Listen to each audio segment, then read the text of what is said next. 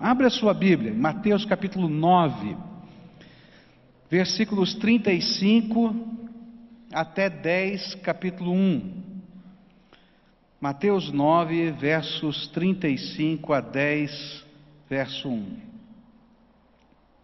A palavra do Senhor nos diz assim: Jesus andava visitando todas as cidades e povoados, e ele ensinava nas sinagogas e anunciava a boa notícia sobre o reino e curava todo tipo de enfermidades e doenças graves das pessoas. E quando Jesus viu a multidão, ficou com muita pena daquela gente, porque eles estavam aflitos e abandonados, como ovelhas sem pastor. E então disse aos discípulos: A colheita é grande, mas os trabalhadores são poucos.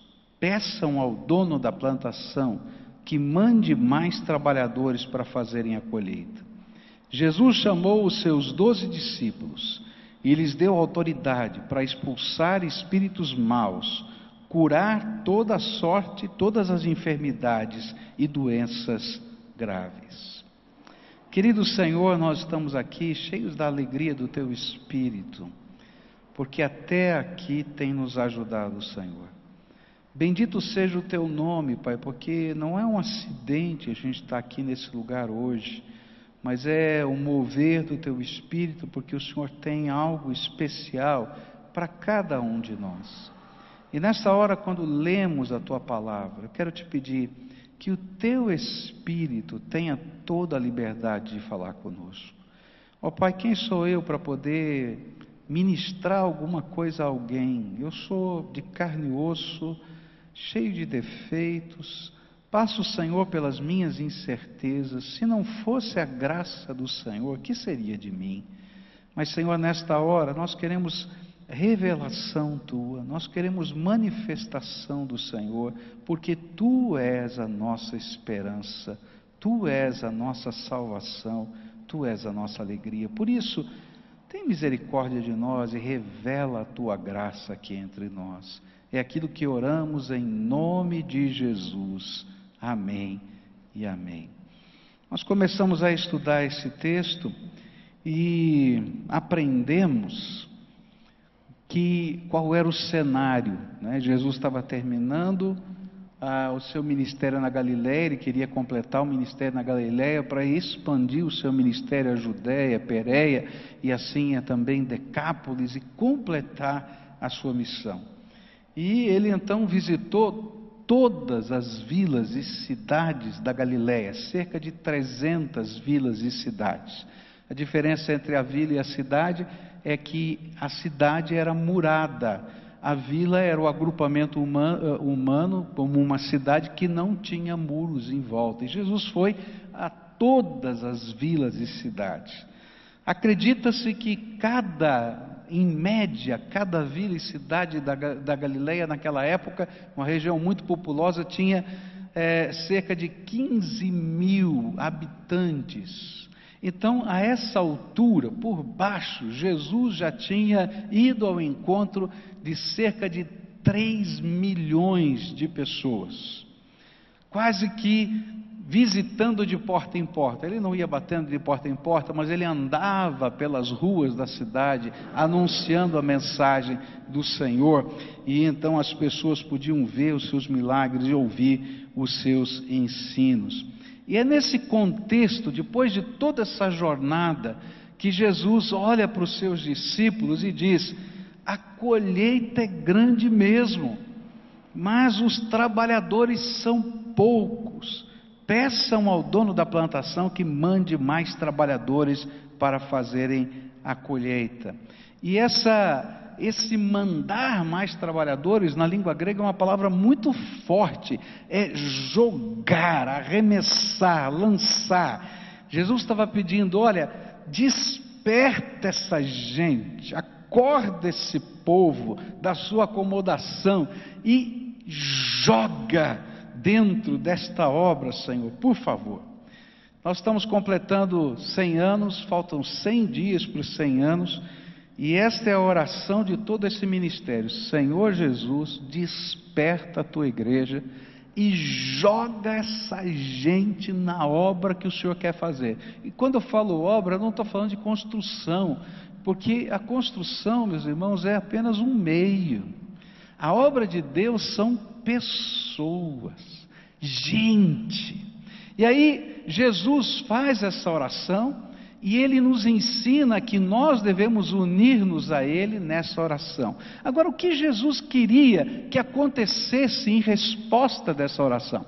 Nós vimos já que a primeira coisa que ele esperava era que os seus, o povo de Deus enxergasse o que Jesus estava vendo nessas vilas e cidades que ele estava andando. Que, que Jesus estava vendo? Tá? Ele estava vendo o sofrimento das pessoas, gente aflita, gente esfolada pela vida. E Jesus diz assim: abre os olhos dessa gente para enxergar isso. O que que Jesus estava vendo? Ele estava vendo gente desesperada, por causa do seu desespero, correndo para um lado e para o outro, desorientada, como uma ovelha que não tem pastor. E ele diz: abre o olho dessa gente para enxergar isso e ele estava vendo a colheita. E a gente aprendeu já que essa expressão colheita na Bíblia tem muito a ver com o dia do juízo, que cada pessoa teria que se apresentar diante de Deus. E naquele dia, diante de Deus, prestar contas. E quem está preparado para isso? Então Jesus via a pessoa, via a condição da pessoa e via a eternidade da pessoa. E enquanto o povo de Deus não enxergar essas coisas, as suas prioridades não vão mudar. A gente vai ficar acomodado. Mas agora eu queria falar sobre a segunda coisa que esse texto me mostra, do que Jesus esperava em resposta dessa oração. Como é que Deus nos lança e aí Jesus esperava que essas pessoas que eram capazes de enxergar o que ele estava vendo e fossem mobilizadas na direção do serviço do Senhor, fizessem o que Jesus estava fazendo. E a grande pergunta é: o que Jesus estava fazendo? Versículo 35 diz assim: Jesus andava visitando todas as cidades e povoados e ele ensinava nas sinagogas, anunciava boa notícia sobre o reino, curava todo tipo de enfermidade e doenças graves das pessoas. O que é que Deus vai fazer com você e comigo se nós formos despertados num avivamento de Deus? Se a gente começar a enxergar a necessidade das pessoas, a realidade que está à nossa volta, se a gente começar a perceber o mundo na perspectiva de Deus, a nossa prioridade vai mudar. E à medida que a nossa prioridade vai mudar, nós vamos ter novas coisas para fazer. E o que, que nós vamos começar a fazer? Aquilo que Jesus faz. A primeira coisa é que a gente não vai ficar quietinho no nosso canto. A gente vai começar a ir aonde as pessoas estão.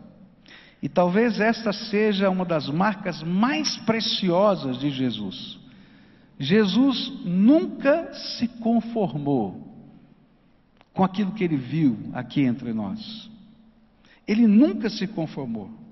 E por isso ele foi carnalmente no seu corpo, andando, sem carro, sem cavalo, andando, tá? A todas essas 300 cidades da Galileia e foi às ruas dessa cidade, porque ele queria que todos, em todos os lugares, pudessem ser abençoados, salvos pela sua infinita graça.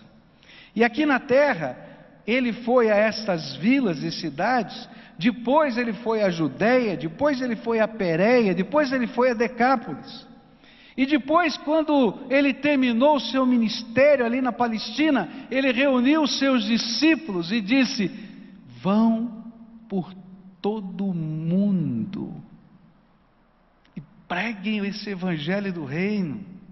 Comecem em Jerusalém, não parem em Jerusalém, vão para o próximo nível, próxima região, a Judeia. Não parem na Judeia, vão além das fronteiras da Samaria, e sabe de uma coisa? vão até os confins da terra, porque esse povo aflito, angustiado, desesperado, está em todo lugar, e só tem uma esperança, só tem um jeito, é a graça do Todo-Poderoso. O que ele queria é que Deus despertasse você, Deus despertasse a mim e nos fizesse entender que a responsabilidade pelas pessoas que estão à nossa volta é minha, é sua e é nossa. Alguns anos atrás, no final de um culto, veio uma irmã me procurar, e é interessante como Deus ministra na nossa vida de maneiras diferentes. E essa irmã estava desesperada. Ela disse assim: Pastor, eu vi uma cena que não sai da minha cabeça, o meu coração está abalado. Eu moro aqui num dos prédios próximos da igreja e, e eu estava olhando pela janela e num prédio vizinho tinha uma senhora. E essa senhora estava na sacada do prédio, do seu apartamento e ela começou a se preparar para saltar da sacada. Colocou uma perna, colocou outra perna, sentou ali no beiral e estava tomando coragem para se lançar lá de cima. E a gente vendo pela janela e bateu aquele desespero: meu Deus, essa mulher vai pular, o que, que a gente vai fazer? O que, que vai acontecer? E aí então pega interfone, telefone, outro desce correndo, vai na portaria do outro prédio, manda interfonar para alguém da casa ir lá socorrer. Eu sei que o desfecho foi bom, aquela senhora foi resgatada por um familiar e ela não se jogou. Louvado seja Deus por isso. Mas essa senhora chegou aqui no culto e disse assim: Pastor, eu não consigo dormir pensando naquela mulher. Eu não consigo esquecer essa cena. Essa mulher está desesperada, ela precisa de Jesus. Aí ela olhou para mim e disse assim: Pastor, o senhor não pode fazer uma visita para ela? E naquela hora, normalmente eu não sou assim, sabe? Mas naquela hora o Espírito Santo me falou assim: Por que eu tenho que fazer uma visita? Quem viu ela se jogando da janela? Fui eu. Quem não está dormindo à noite? Sou eu. Quem é que Deus está incomodando? Sou eu. Será que Deus não está querendo falar nada com você, não? Sabe o que, que Deus está querendo trabalhar na minha vida, na sua vida? É que eu não posso terceirizar a obra de Deus, eu não posso pagar um missionário para fazer a obra de Deus, eu posso sim ser cooperador na obra de missões, mas eu sou o servo de Deus para esse tempo. E Deus quer que eu seja esse servo nesse tempo. E Deus está te colocando em contato com pessoas que eu não tenho esse contato. E você está vendo coisas que eu não estou vendo. E sabe o que é a vontade de Deus? É encher a tua vida do Espírito Santo, para que você se levante e seja uma bênção em todos os lugares. Querido, você pode ir a lugares que eu não posso ir. Tem um garoto aqui da nossa igreja, eu acho tremendo isso. Ouvi isso dos seus pais. Foi constatado pelo nosso ministério. Ele estuda numa escola, uma instituição aqui do Paraná, um dos colégios militares aqui do Paraná. Ele pediu uma licença ao comandante para fazer um intervalo vida, que é um programa da nossa igreja, que é no tempo do intervalo fazer um culto de oração, de estudo da palavra, alguma coisa simples, porque só tem 15 minutos. E no começo é, aquele comandante cedeu, mas ficou preocupado: será que é, será que não é? E um dia ele vai assistir o intervalo vida, e naquele auditório tinham 200 meninos um silêncio absoluto, o povo querendo orar, querendo ouvir a palavra de Deus, querendo cantar louvores. Aquele homem ficou emocionado, chamou os pais desse garoto para conversar. Os pais foram preocupados: o que é que vai acontecer? Ele disse assim: Eu nunca vi uma coisa como essa. Que coisa tremenda, porque não é um pastor que está falando, é um dos nossos meninos que está anunciando essas coisas tão bonitas. Se fosse um pastor, eu não podia deixar mas ele eu posso, que ele continue. Sabe o que é que o Espírito Santo de Deus está falando para mim e para você? Acorda. Você é o servo de Deus que eu quero usar. Vá aonde eu estou te mandando. Vá à procura das pessoas. Em frente, chega junto da necessidade, do sofrimento, da angústia. Vai dar trabalho. Vai dar trabalho. Você vai ter que mexer nas suas prioridades. Mas um avivamento é quando Deus muda os nossos valores a ponto de sermos movidos de compaixão e entendemos que nós fazemos parte dessa grande obra. Por isso, Jesus disse aos seus discípulos: clamem ao Senhor da seara. Que mande trabalhadores, porque quando Deus começa a fazer isso, Ele tira o sono da gente. Quando Deus começa a fazer isso, Ele move o nosso coração. E a gente não está preocupado com muitas mais coisas, mas isso é que enche a nossa alma, porque a gente está fazendo diferença nessa terra. Para quem você está fazendo diferença hoje? Onde você está inserido, onde Deus está te enviando, está te mandando, porque a vontade de Deus é que a gente vá a todos os lugares e que a gente possa perceber o que Ele está percebendo e aí a gente não espere. E aí isso se torna um santo movimento de Deus, um avivamento onde a espiritualidade, que é comunhão com Deus, se transforma em encarnação da santidade, em ação profunda de chegar perto das pessoas. O que Jesus queria é que a gente parasse de ficar sentadinho no canto e acomodado com a vida que mais?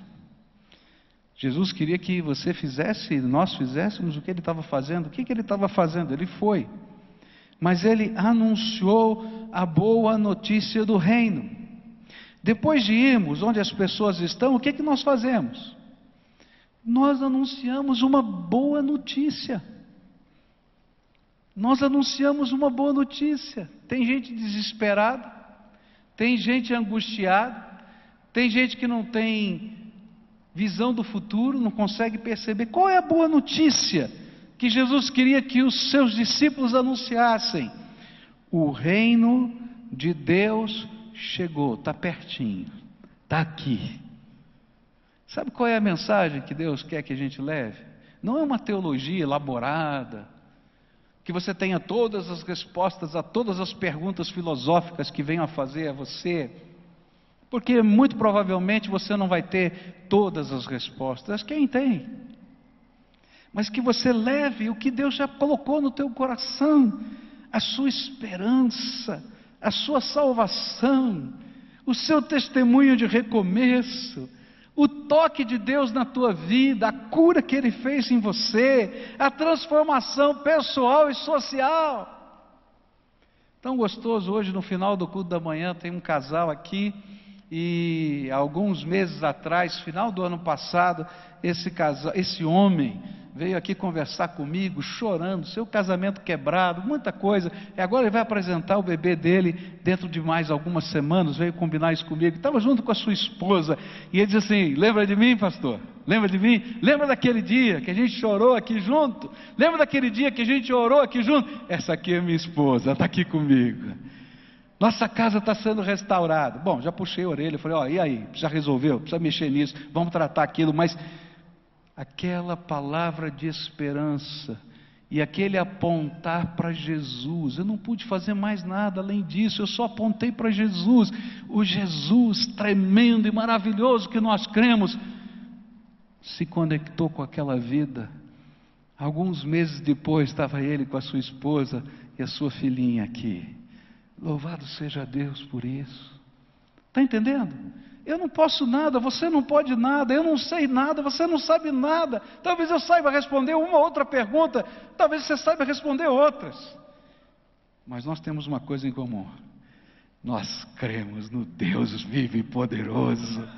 E nós temos sido marcados pela presença dEle, e temos na nossa vida essas marcas, as nossas histórias.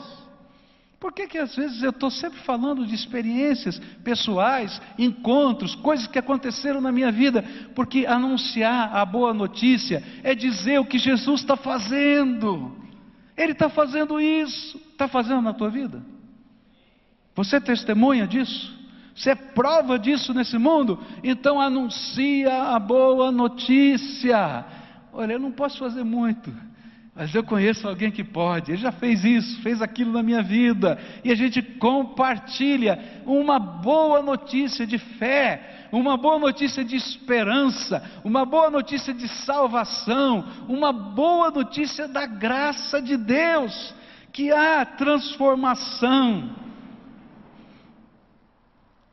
Que eu posso fazer parte dessa família tão gostosa, que coisa tremenda tem sido esse tempo, sentir abraçado por vocês protegido, amparado pelas orações.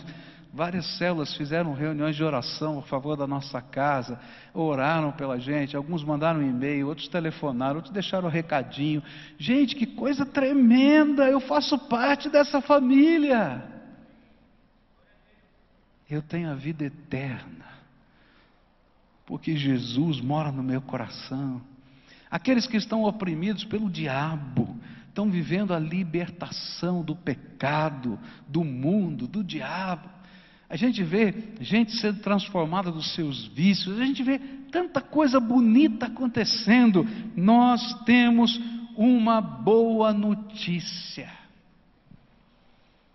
Eu falei hoje sobre aquela tragédia na, naquela boate há um ano atrás, lá no Santa Maria, no Rio Grande do Sul e lembramos de algumas cenas do que significa desorientação. Mas eu queria que você entendesse o que é levar a boa notícia. Naquela, naquelas cenas que você certamente se lembra, porque elas foram muito fortes, você viu pela televisão, tinha um homem que estava dentro daquela boate que conseguiu sair, pegou uma marreta, lembra disso? E começou a quebrar as paredes da boate, né? Porque a porta era estreita, tinha aquela aquela barra de segurança, muita gente estava sendo esmagado naquela barra de segurança.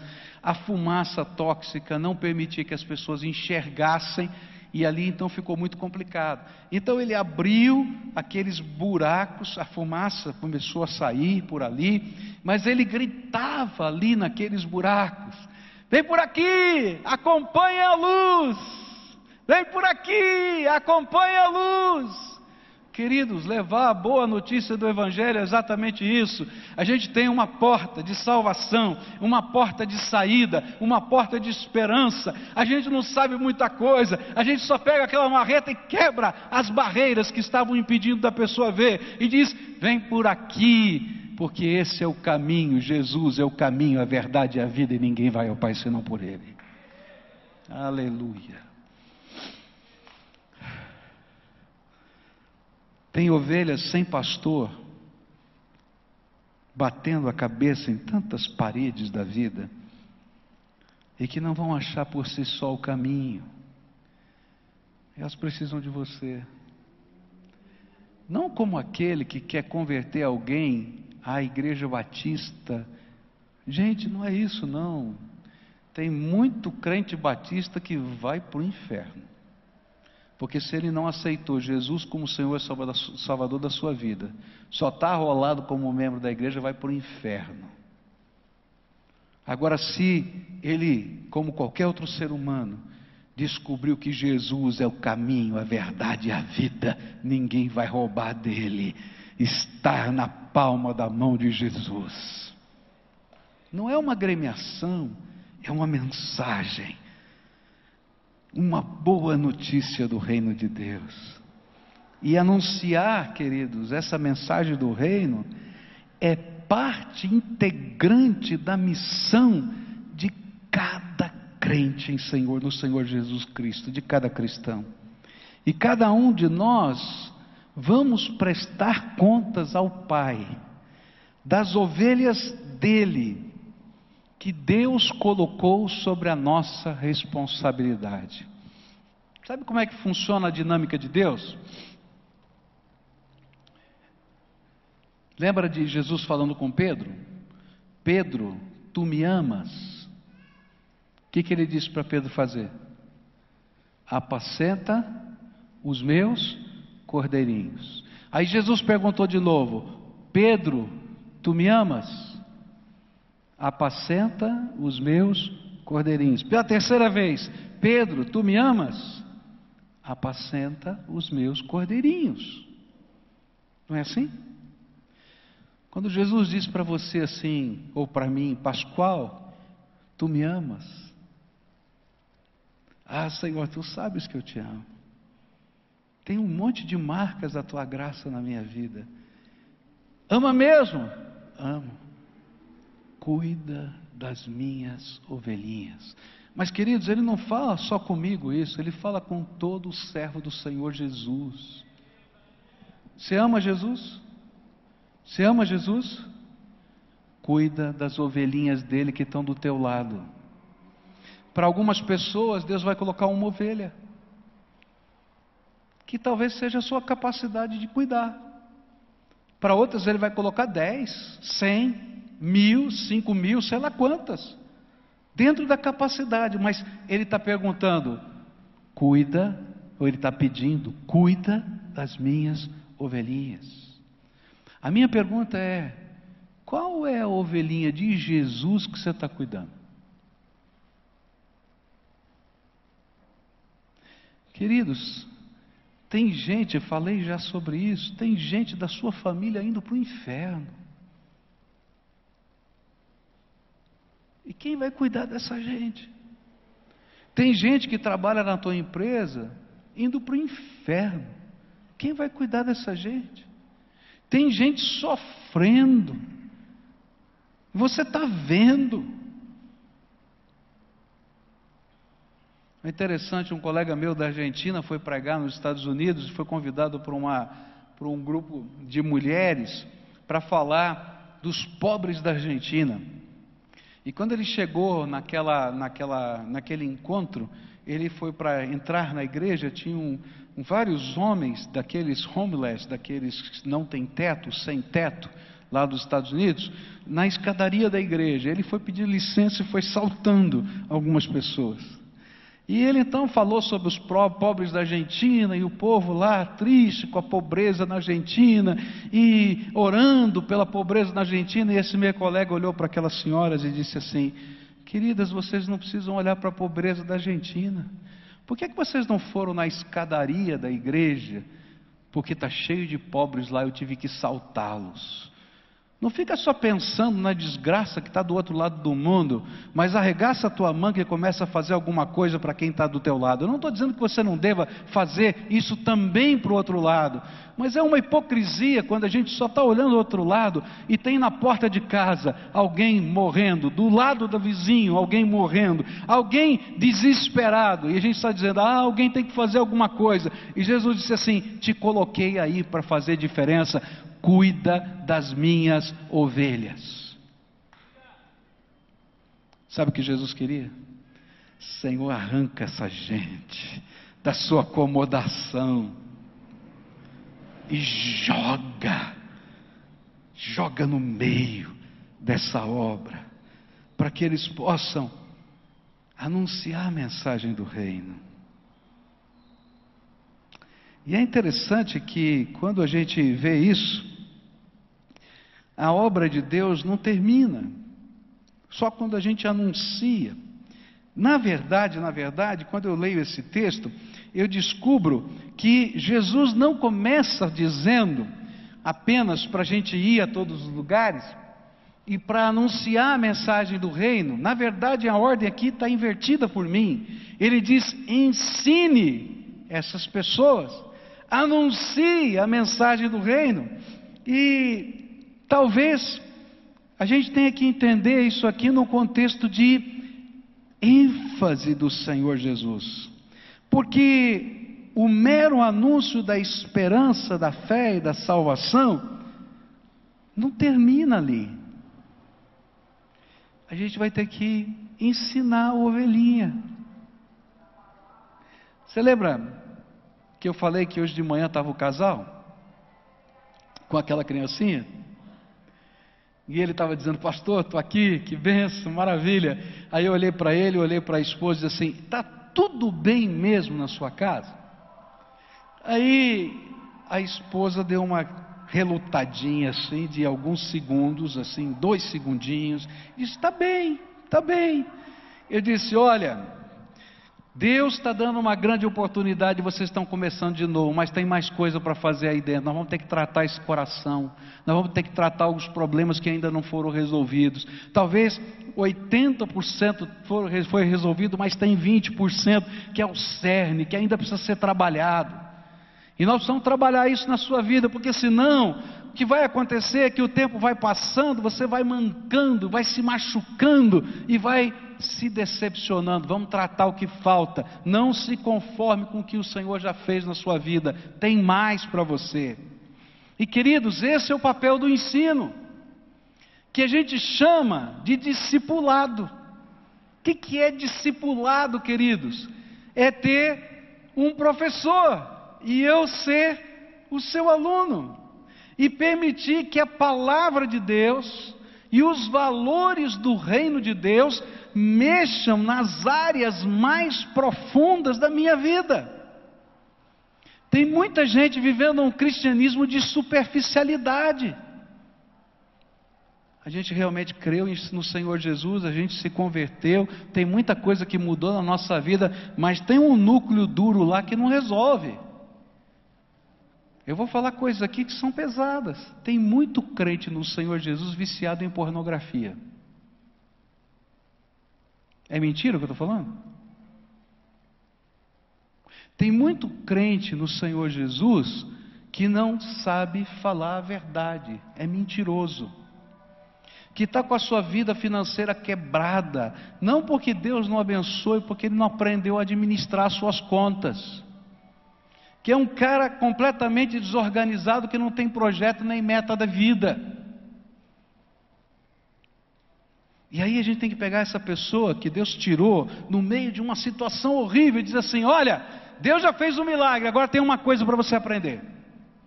Nós vamos agora construir a vida do jeito de Deus, com os valores do reino, colocando a prioridade no lugar certo. E queridos, essa é a parte que a gente não gosta, porque todo mundo gosta do milagre, mas a gente não gosta quando Jesus diz para o paralítico: vá e não peques mais. Está entendendo? Ele cura, aquilo tinha a ver com o seu passado, mas ele diz: vá e não peques mais. Ou como aquela mulher, não é? Que foi pega em adultério e estava lá para as pessoas jogarem pedra, e o perdão do Senhor vai lá e trabalha a vida daquela mulher. Mas quando todo mundo vai embora, o que é que Jesus fala para ela? Ninguém te condenou, te condenou, nem eu te condeno. Porém, vá e não peques mais. E aí a gente tem que ser trabalhado na nossa vida. E sabe qual é a nossa missão? É você que foi e anunciou a mensagem do Evangelho. Você que se tornou o pregador, o mestre. Você vai sentar com essa pessoa e vai trabalhar a palavra de Deus. A palavra de Deus, para que essa palavra seja enraizada. Por quê? Porque quando a palavra de Deus não é enraizada no nosso coração, e a gente não a entende, a gente começa, ainda que cheio de fé, a viver um tipo de evangelho fora do contexto daquilo que é a vontade de Deus. Está havendo um despertamento de Deus no Haiti. E um missionário que trabalha no Haiti veio conversando comigo da necessidade, que a grande necessidade hoje é de gente que possa ensinar a palavra de Deus, porque as pessoas estão se convertendo, mas elas não entendem a profundidade da palavra de Deus. Ele falou assim: Olha, deixa eu te dar um exemplo. Tem um irmãozinho nosso querido que é um pregador leigo. Deus está fazendo uma obra tremenda na vida dele e muitas pessoas já se converteram através desse irmão. Mas ele é muito simples. E aí ele prega assim: alguém lê, porque ele é analfabeto. Alguém lê a palavra e ele vai aplicando na vida das pessoas. E então estava uma pessoa lá e leu o texto da Bíblia.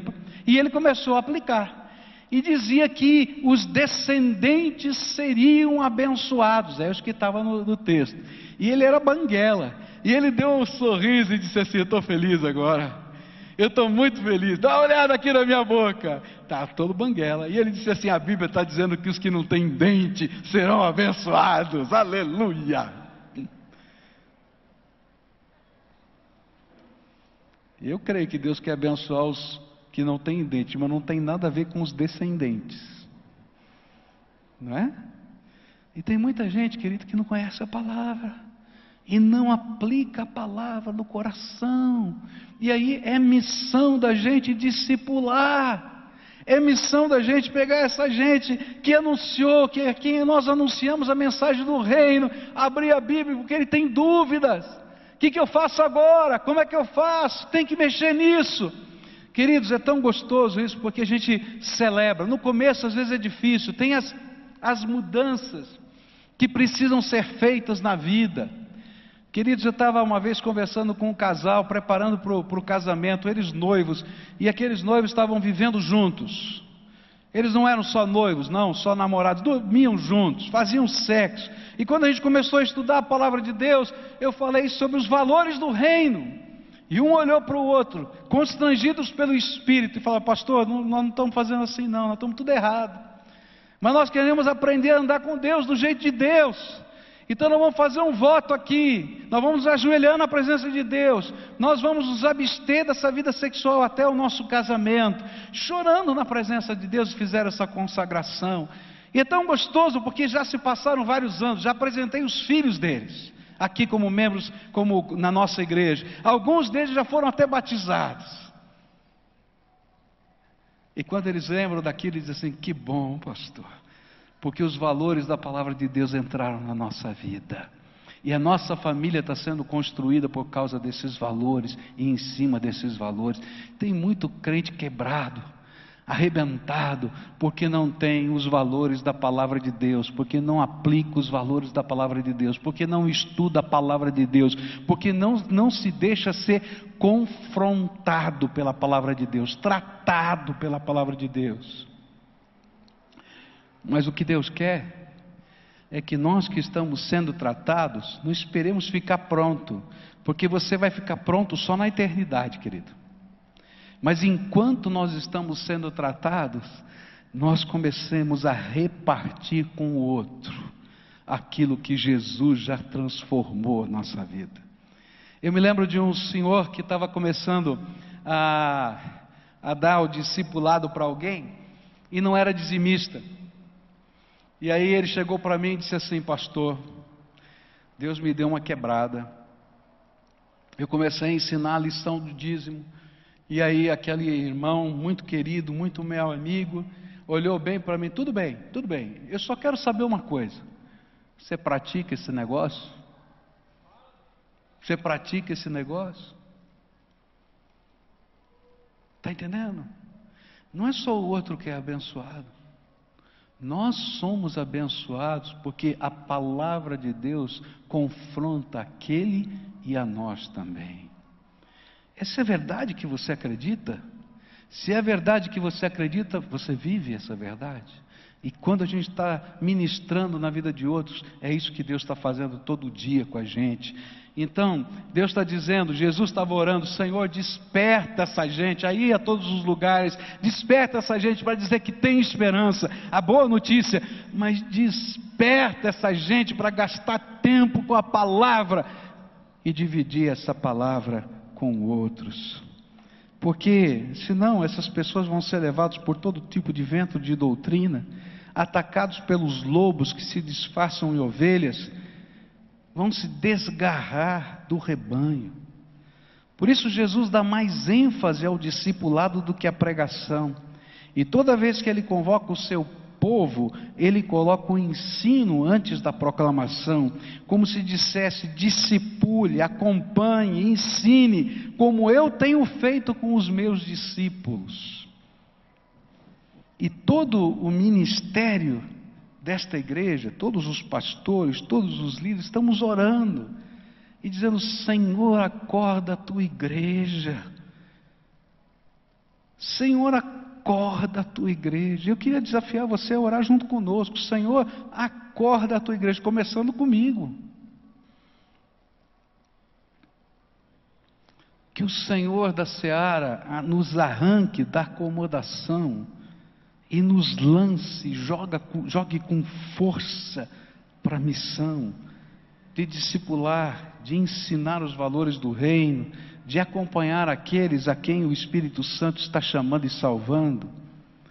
Jesus cuidava do homem como um todo, corpo, alma e espírito.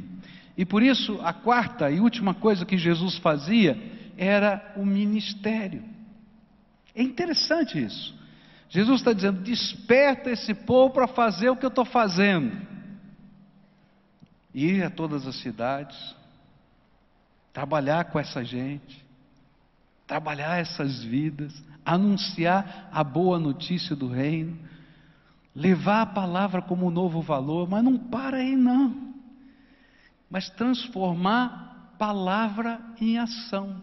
Isso é ministério. Ministério é quando a minha palavra se transforma em missão e ação. A palavra de Deus se transforma em serviço.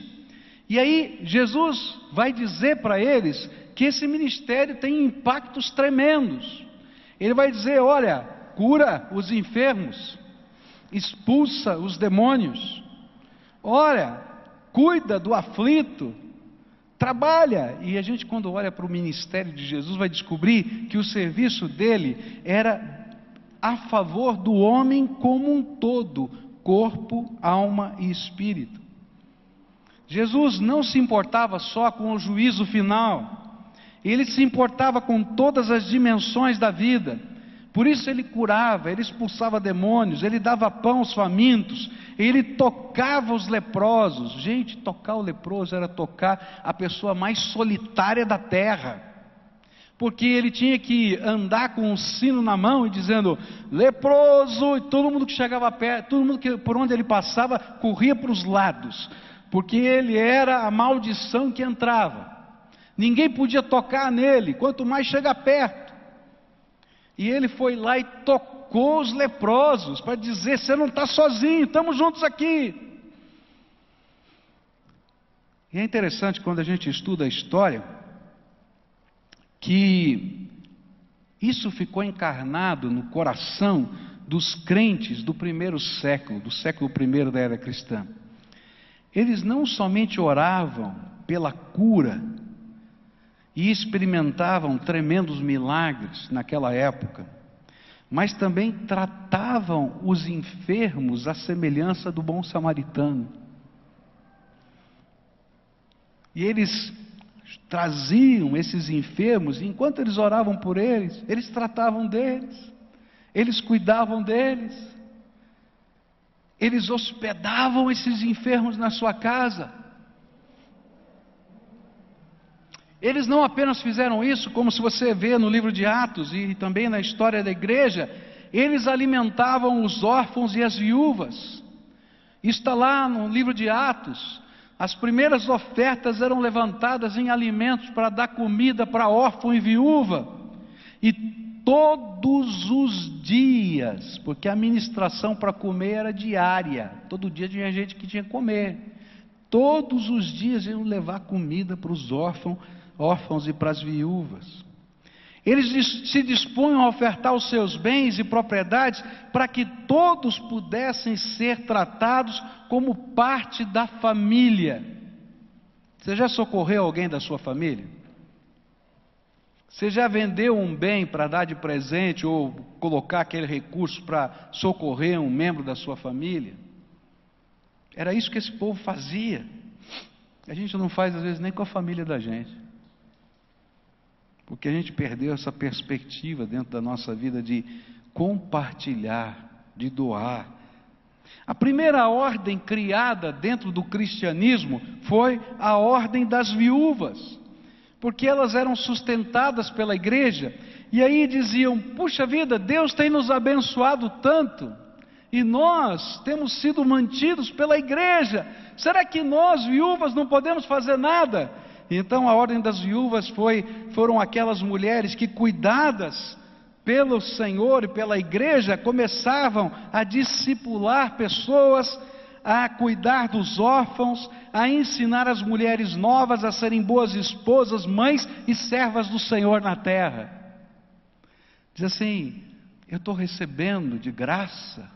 De graça eu vou dar a minha vida para servir outras pessoas. Essa foi a primeira ordem, que depois na igreja se tornou uma ordem religiosa, mas que nasceu espontaneamente as viúvas da igreja.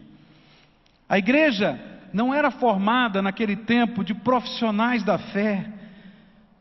E aqui é a coisa mais bonita, porque eu não quero ser um profissional da fé, eu quero ser um servo de Deus que se dispõe integralmente a servir, a abençoar a vida de pessoas. E sabe qual era o critério para alguém se tornar de tempo integral naquele tempo?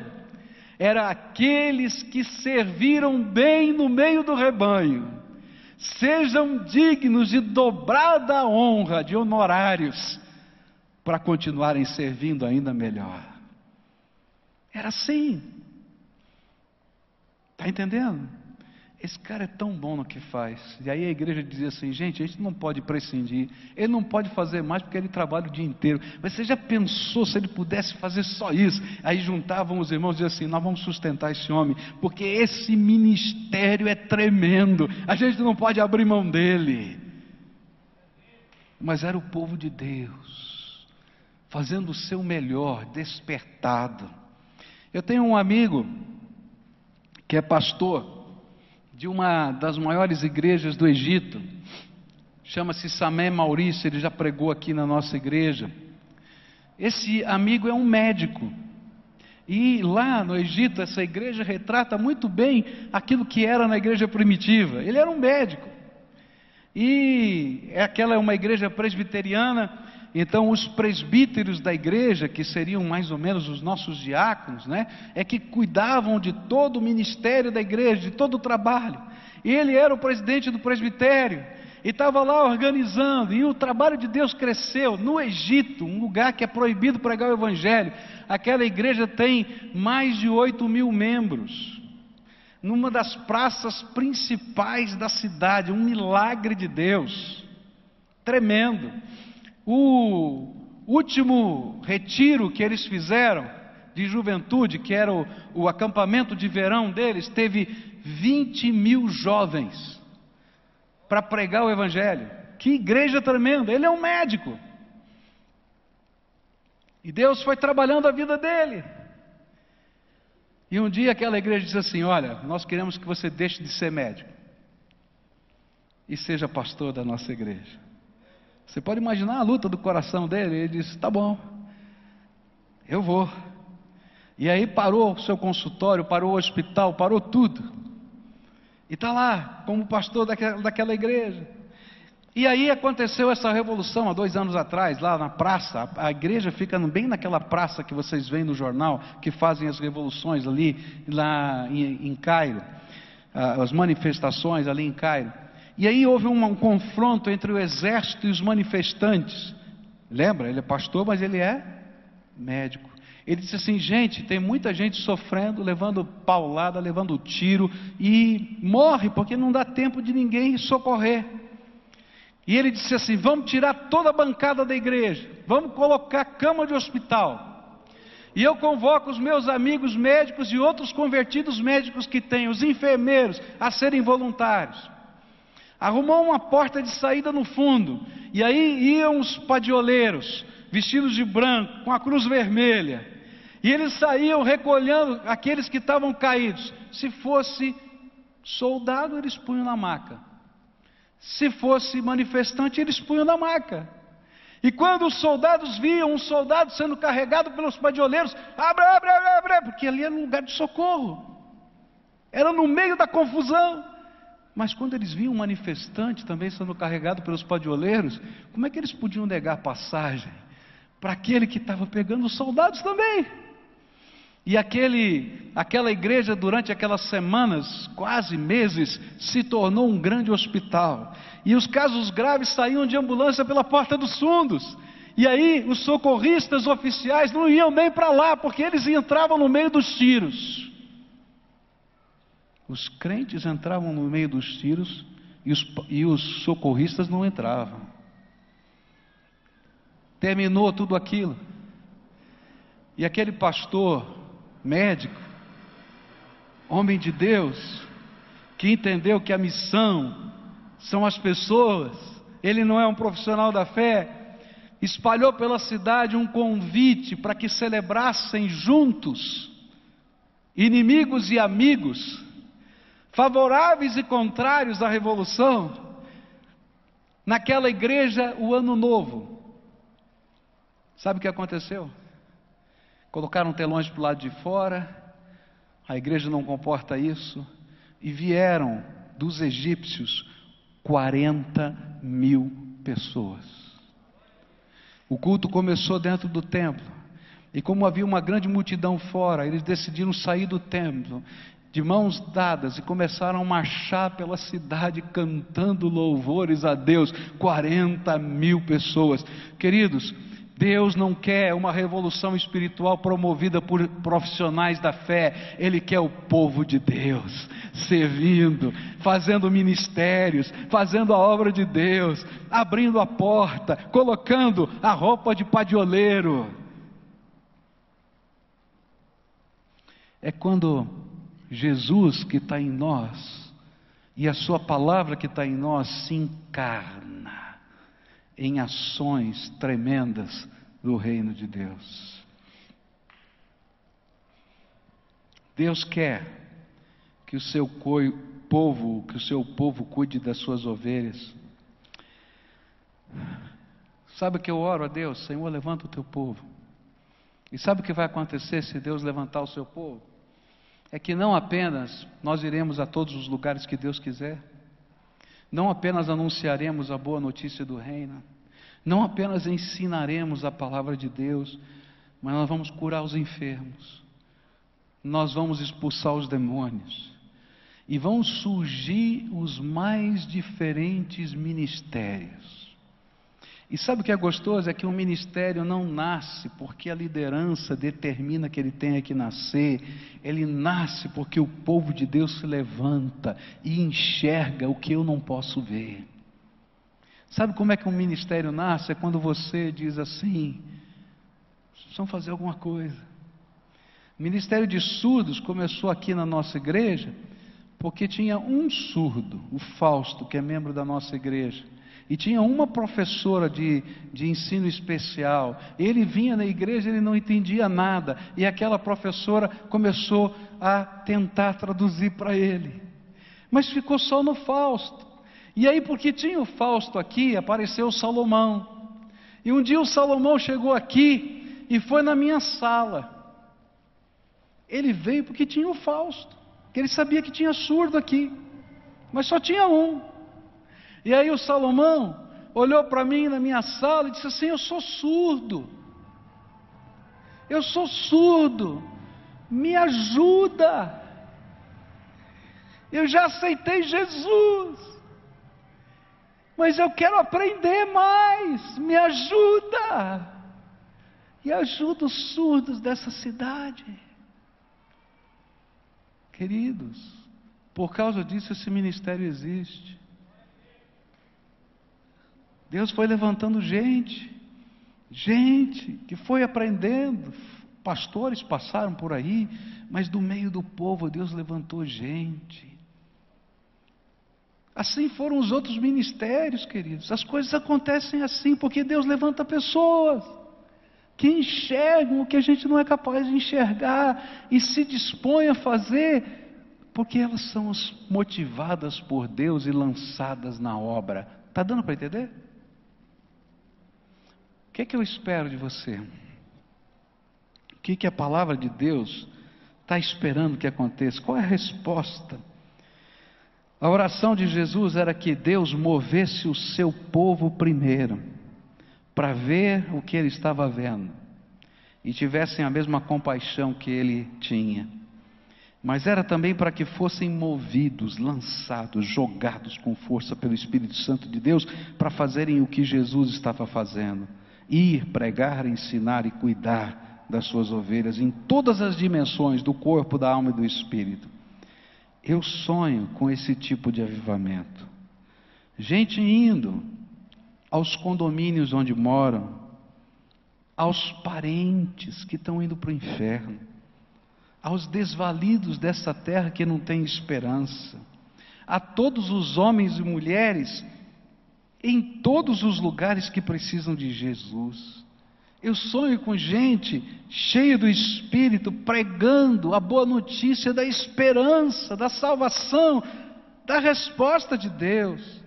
Eu sonho com gente que não tenha medo de investir tempo ensinando os valores do reino. Eu sonho com gente servindo em ministérios os mais diversos que possam tratar o homem como um todo.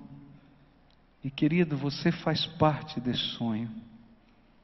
E aqui eu estou vendo líderes, homens, mulheres que Deus vai derramar graça, cheios do Espírito, que vão se tornar líderes de células, discipuladores, evangelistas, missionários, líderes de ministérios atuais e de novos ministérios que Deus vai criar, porque eu creio que Deus vai ouvir essa oração e vai tirar o teu sono. Minha oração, Senhor, não deixa esse povo dormir. Chacoalha, coloca um sonho, coloca uma visão, coloca uma missão do teu reino. Se você abrir a página 27 da sua revista, tem alguma coisa prática que você pode fazer agora. E esse vai ser o apelo do sermão. Eu queria convocar você a não apenas ouvir essa mensagem, mas encarnar essa mensagem e responder essa mensagem. Tem um formulário aí na página 27 de algumas decisões que você pode tomar. E eu espero que você tenha recebido um lápis. Você recebeu um lápis quando entrou? Alguns receberam um lápis aí? Não? Receberam? Então é hora de pegar o lápis. E tem um raminho aí, não tem? Como se fosse de trigo. É porque a seara, a colheita é muito grande, faltam trabalhadores para essa seara. Eu estou pedindo a Deus que levante você. Está entendendo? Eu preciso de gente que queira se dispor a servir, de gente que queira se dispor a ser treinada, de gente que queira se dispor a, enquanto treina, já trabalhar. E aí você tem uma série de opções que você pode assinalar. Você vai preencher essa ficha. E no momento do louvor eu quero convocar todos, em nome de Jesus, todo aquele que já tem uma experiência com o Senhor, a se comprometer com a obra de Deus de alguma maneira. E eu não estou falando de grana, não, tá? Eu estou falando do seu tempo, eu estou falando do seu ministério, da sua visão, de você ser capacitado a fazer diferença, a ir lá no seu condomínio, a fazer a obra de Deus nessa terra, aqui e em qualquer lugar que Deus tenha para você. E olha, se você atendeu esse, esse, esse desafio de Deus na sua vida, o primeiro encontro é sábado que vem de manhã. Sábado que vem, nove horas da manhã, eu vou ter um encontro com os líderes. Quem são os líderes? Os que se dispõem a servir. Porque no reino de Deus, o líder é quem serve, não é quem manda. No mundo é quem manda, mas no reino de Deus é quem pega a toalha e a bacia para lavar o pé do outro, esse é líder. Então, se você está disponível para servir, então vem para cá, porque eu tenho que ter uma conversa séria com você, focada no nosso propósito. O nosso sonho como igreja nesse centenário é chegar no dia 15, ou melhor, no dia 13 de maio de 2015, tá? 13 de maio de 2014, vamos começar, começar a comemorar o centenário e vamos, vamos inaugurar o templo, em nome de Jesus. E o ar-condicionado vai estar funcionando também. Aleluia. Tá? Aí, 15, ou melhor, 13 de maio de 2015, nós vamos celebrar mil células.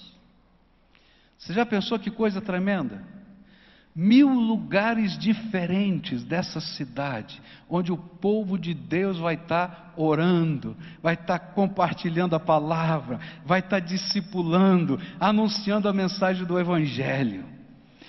Pastor Marcino, temos que conversar. Tem um irmão aqui que vai embora quinta-feira, é membro da nossa igreja, está trabalhando na China e disse assim: já abriu uma célula na China, posso me tornar célula, uma dessas mil? Eu disse: aleluia, porque é para todos os lugares. Então você tem uma missão, vai atrás do homem essa semana, que quinta-feira ele vai para a China, tá? Então ele quer, ó, Assim nasceu uma igreja lá em Portugal, não foi? Com, com um irmão que abriu. Temos lá uma célula em Dubai, porque Deus está fazendo essa obra. Então, queridos, vamos ter mil, em nome de Jesus. Tá certo? E você faz parte disso. Agora, toma cuidado, hein? Eu falei isso de manhã, vou repetir aqui. Tá? Tem gente que diz assim: ah, pastor, quando eu colocar a cortina nova lá em casa, eu vou abrir minha casa para a célula. Eu tenho vontade de dizer assim: manda a tua cortina para o inferno. Porque tem gente indo para o inferno porque você não tem cortina e Jesus está lá preocupado com a tua cortina, está preocupado com aquela pessoa. Está entendendo? E não adianta você dizer assim: olha, pastor, eu estou disponível para abrir minha casa. Não, querido, tem que serviço completo tem que abrir a casa, ajudar a anunciar a mensagem do Evangelho, tem que formar um time para a gente discipular, nós vamos trabalhar junto. Porque se você perguntar, eu tenho mil, mil pessoas para liderar isso, eu não tenho. Mas eu quero quatro mil que vão se dispor para estarem nesses lugares. E sabe quando isso acontecer? Ninguém vai segurar mais. Vai ser um santo movimento de Deus. E eu não tenho dúvida, já está acontecendo hoje. Que alguns que servem bem, a gente vai dizer assim: sabe uma coisa? Chama fulano lá, a igreja quer fazer um convite. Vem para cá, trabalha com a gente. Porque aqui não é um lugar de profissionais da fé. Esse aqui é um lugar de gente que quer servir e servir ao Senhor.